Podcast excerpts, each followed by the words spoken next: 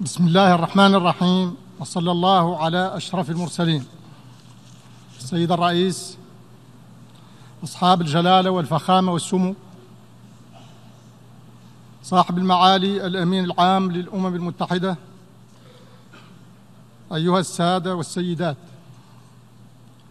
يطيب لي في البداية أن أتقدم بأحر التهاني إلى السيد الرئيس تيجاني محمد باندي الممثل الدائم لدولة نيجيريا الشقيقة على توليه رئاسة الدورة 74 للجمعية العامة للأمم المتحدة متمنيا له كل التوفيق والنجاح في مهامه الجديدة.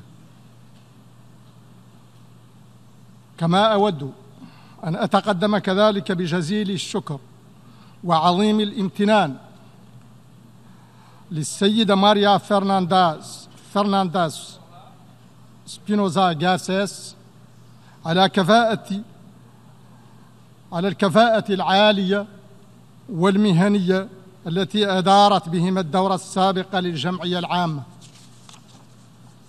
ولا يسعني في هذا المقام إلا أن أشيد بالجهود الكبيرة والمساعي المتواصلة التي يبذلها الأمين العام للأمم المتحدة السيد أنطونيو غوتاريس في إصلاح وقيادة منظمتنا خدمة للسلم والأمن الدوليين. السيد الرئيس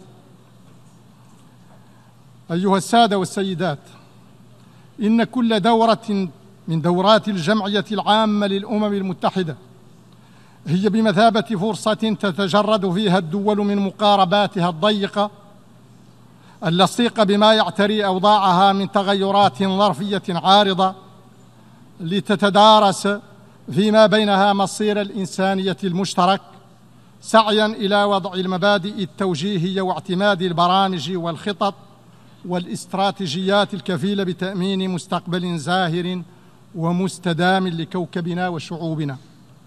وفي هذا السياق.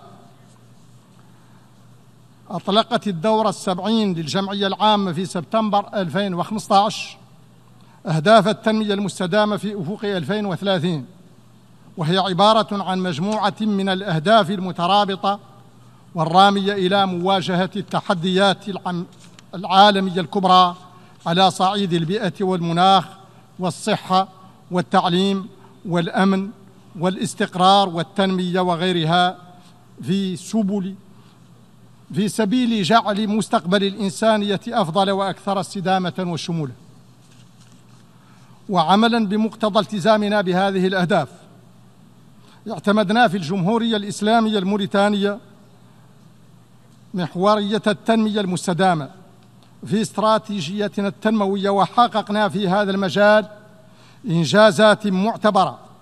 من خلال تركيزنا على الطاقات المتجددة الشمسية والهوائية. وقد وصلت نسبة الطاقة النظيفة إلى أربعين في المية من مجموعة الطاقة التي نستهلكها. ولا نزال نعمل بشكل متواصل على زيادة هذه النسبة لإدراكنا العميق لأهمية الطاقة النظيفة وتأثيرها الإيجابي على البيئة. ومساهمتها الكبيرة في خفض مستوى التلوث. كما أطلقنا مجموعة مع مجموعة من دول الساحل مبادرة السور الأخضر العظيم لمواجهة الآثار السلبية للتصحر والتغيرات المناخية على بيئتنا ومواردنا الزراعية. ولسد قصور منظومة الإنتاج لدى سكاننا عن بعض تعويض أو مقاومة الضرر الاقتصادي والاجتماعي المترتب على هذه الآثار. وقد أحرزنا كذلك نتائج هامة في نطاق سعينا إلى إيقاف التصحر وإعادة تأهيل المساحات التي تضررت من جرائه على نحو يعيد لها صلاحيتها للاستغلال. هذا علاوة على جهودنا في إطار اللجنة الدائمة المشتركة لمكافحة آثار الجفاف في الساحل وما حققناه تدريجيا على صعيد عقلنة استغلال مواردنا البحرية واستعادة التنوع البيولوجي الرائع لمنظومتنا البيئية. كما نعمل حاليا مع عشر من دول الساحل الأخرى ضمن مبادرة طاقة الصحراء. التي أطلقها البنك الإفريقي للتنمية والهادفة إلى جعل منطقة الساحل من أكبر المناطق المنتجة للطاقة الشمسية في العالم وإلى تمكين ما يربو على 29 مليون شخص من النفاذ إلى الطاقة النظيفة في المدى القريب والمتوسط. ونحن كبقية الدول الساحل المستفيدة نولي هذه المبادرة عناية بالغة لما سيكون لها من إيجابية على البيئة والتنمية في منطقتنا. السيد الرئيس تواصل الجمهورية الإسلامية الموريتانية عملها الدؤوب على ترسيخ مبدأ إلزامية التعليم والمساواة فيه بين الجنسين وعلى بناء مدرسة جمهورية تتربى فيها الأجيال على مبادئ الحرية والمساواة والتسامح والانفتاح. في منطلق الثوابت الثقافية والحضارية لبلدنا كما نعمل باستمرار على رفع مستوى جودة التعليم وتنمية جوانبه العلمية والمهنية وفق ما تقتضيه متطلبات الاقتصاد الوطني ومواكبة العول ومواكبة العولمة. وقد حققنا في هذا المجال إنجازات كبيرة كبيرة تعكسها قيم المؤشرات الكبرى لنظامنا التعليمي من قبيل نسب النفاذ والتغطية الإجمالية والقدرة الاستبقائية. وفي سعينا إلى تمكين المواطنين من النفاذ إلى الخدمات الأساسية خاصة ذوي الأوضاع الهشة منهم تمكنا في موريتانيا من رفع مؤشر التغطية الصحية الإجمالية على نحو ملحوظ. بفضل الزيادة المعتبرة كما وكيفا في البنى التحتية الصحية من مستشفيات ومراكز صحية مجهزة وبفضل ما وفره الاستثمار في الموارد البشرية من طواقم طبية عالية التكوين والمهنية. كما ركزنا في مكافحتنا للفقر ضمن استراتيجية النمو المتسارع والرفاه المشترك على معالجة الفوارق الاجتماعية ومحاربة الهشاشة ودعم الفئات المغبونة وتعزيز التكافل الاجتماعي. ونعمل حاليا على إطلاق سلسلة من المشاريع الطموحة لصالح هذه الفئات. ضمن برامج متنوعة تشمل دعم القوة الشرائية وتحسين الظروف المعيشية والنفاذ إلى الخدمات الأساسية من كهرباء وماء صالح للشرب وصحة وتعليم. وقد بذلنا كذلك جهودا كبيرة في سبيل تسريع وتيرة النمو الاقتصادي وتحسين مناخ الأعمال ودعم الشراكة بين القطاعين الخاص والعام والسعي إلى تنمية الصناعات التحويلية عملا على تحرير اقتصادنا من منطق الاعتماد الحصري على تصدير المواد الأولية. كما ركزنا على تكوين وتأهيل الشباب وفق مقاربات تهدف إلى تمكينه من ولوج سوق العمل والمساهمة في تطوير الاقتصاد الوطني. وكذلك فقد مكنا المرأة من لعب دورها بإشراكها بقوة في الحياة السياسية وتسيير الشأن العام.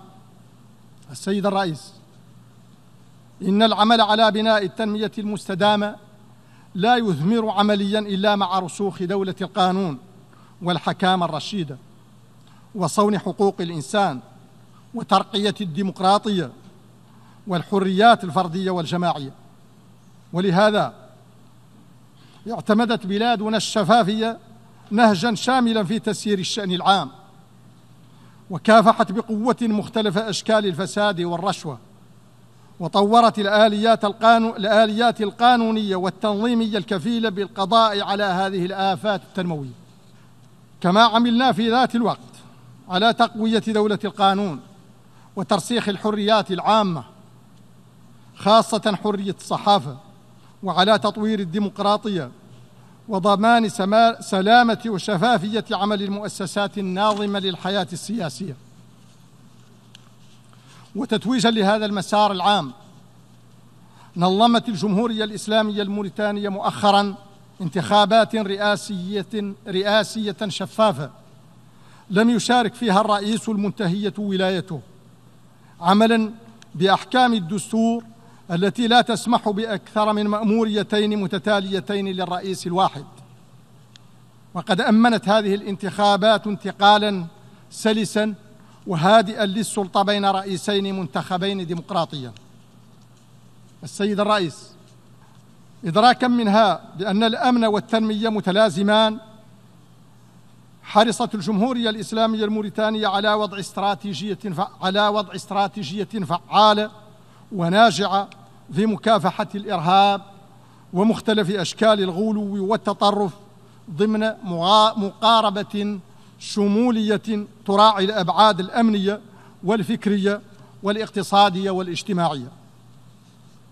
كما انخرطت بلادنا مع أشقاء مع أشقائها في منظمة دول الساحل الخمس وعبر مشاركتها ضمن قوات حفظ السلام الأممية في العمل على استتباب الأمن والسلام في منطقة الساحل والقارة الإفريقية عموما كما حافظنا وبصفة منتظمة على سياسة على سياسة النأي بالنفس عن الصراعات وعلى علاقات حسن الجوار. وفي هذا السياق وفرت موريتانيا على أرضها الأمن والسكينة لأكثر من خمسين ألف لاجئ من جمهورية مالي الشقيقة في انتظار عودة السلام إلى مدنهم وقراهم في الشمال المالي. على الرغم مما نشأ عن هذا الوضع من ضغط كبير على مواطنينا واقتصادنا خاصة في المناطق الشرقية من بلادنا. وقد وقفت موريتانيا كذلك بثبات في كل المحافل الدولية إلى جانب القضايا العادلة. وإننا بهذه المناسبة لنجدد التأكيد هنا. على تمسكنا الراسخ بحق الشعب الفلسطيني في الكرامة والسيادة. في إطار دولة مستقلة قابلة للبقاء عاصمتها القدس الشرقية. طبقا لمبادرة السلام العربية والقرارات الدولية ذات الصلة. ونجدد كذلك شجبنا للخروقات الإسرائيلية المستمرة لحقوق الإنسان في فلسطين وباقي الأراضي العربية المحتلة. كما ندعم في ليبيا الجهود الدولية الرامية إلى إحلال السلام في هذا البلد الشقيق وإلى ضمان وحدته وسيادته. أما فيما يخص الوضع في الجمهورية العربية السورية فإننا نؤكد على ضرورة السعي الجاد للوصول إلى حل سياسي يصون وحدة هذا البلد العربي الشقيق. واستقلاله وكرامة شعبه وحقه في العيش بأمن وسلام. ومن هذا المنطلق فإننا نرحب باللجنة السورية التوافقية لصياغة الدستور برعاية الأمم المتحدة. وفيما يعني اليمن فإننا نؤكد دعمنا للشرعية وندعو إلى انتهاج سبل الحل السلمي وفقا للمبادرات العربية والقرارات الدولية ذات الصلة. وندين في نفس الوقت ما تتعرض له المملكة العربية السعودية من هجمات إرهابية تستهدف أمنها القومي. كما نثمن عاليا الاتفاق السياسي الذي حصل في جمهورية السودان الشقيقة ونطالب بشطب اسم هذا البلد من قائمة الدول الراعية للإرهاب. ونعبر كذلك هنا بقوة عن دعمنا لحكومة الصومال في سعيها إلى استعادة الأمن والاستقرار. ونحن إذ نجدد هنا التزامنا التام بأهداف التنمية المستدامة في أفق 2030 فإننا نرجو من الله أن يوفق شعوب العالم إلى إرساء تنمية مستدامة وشاملة تحفظ مستقبل كوكبنا وتوفر لكل إنسان وتوفر لكل إنسان أينما وجد على وجه المعمورة ظروف عيش كريم وتضمن له حقوقه وحريته وكرامته. وشكرا. والسلام عليكم ورحمة الله وبركاته.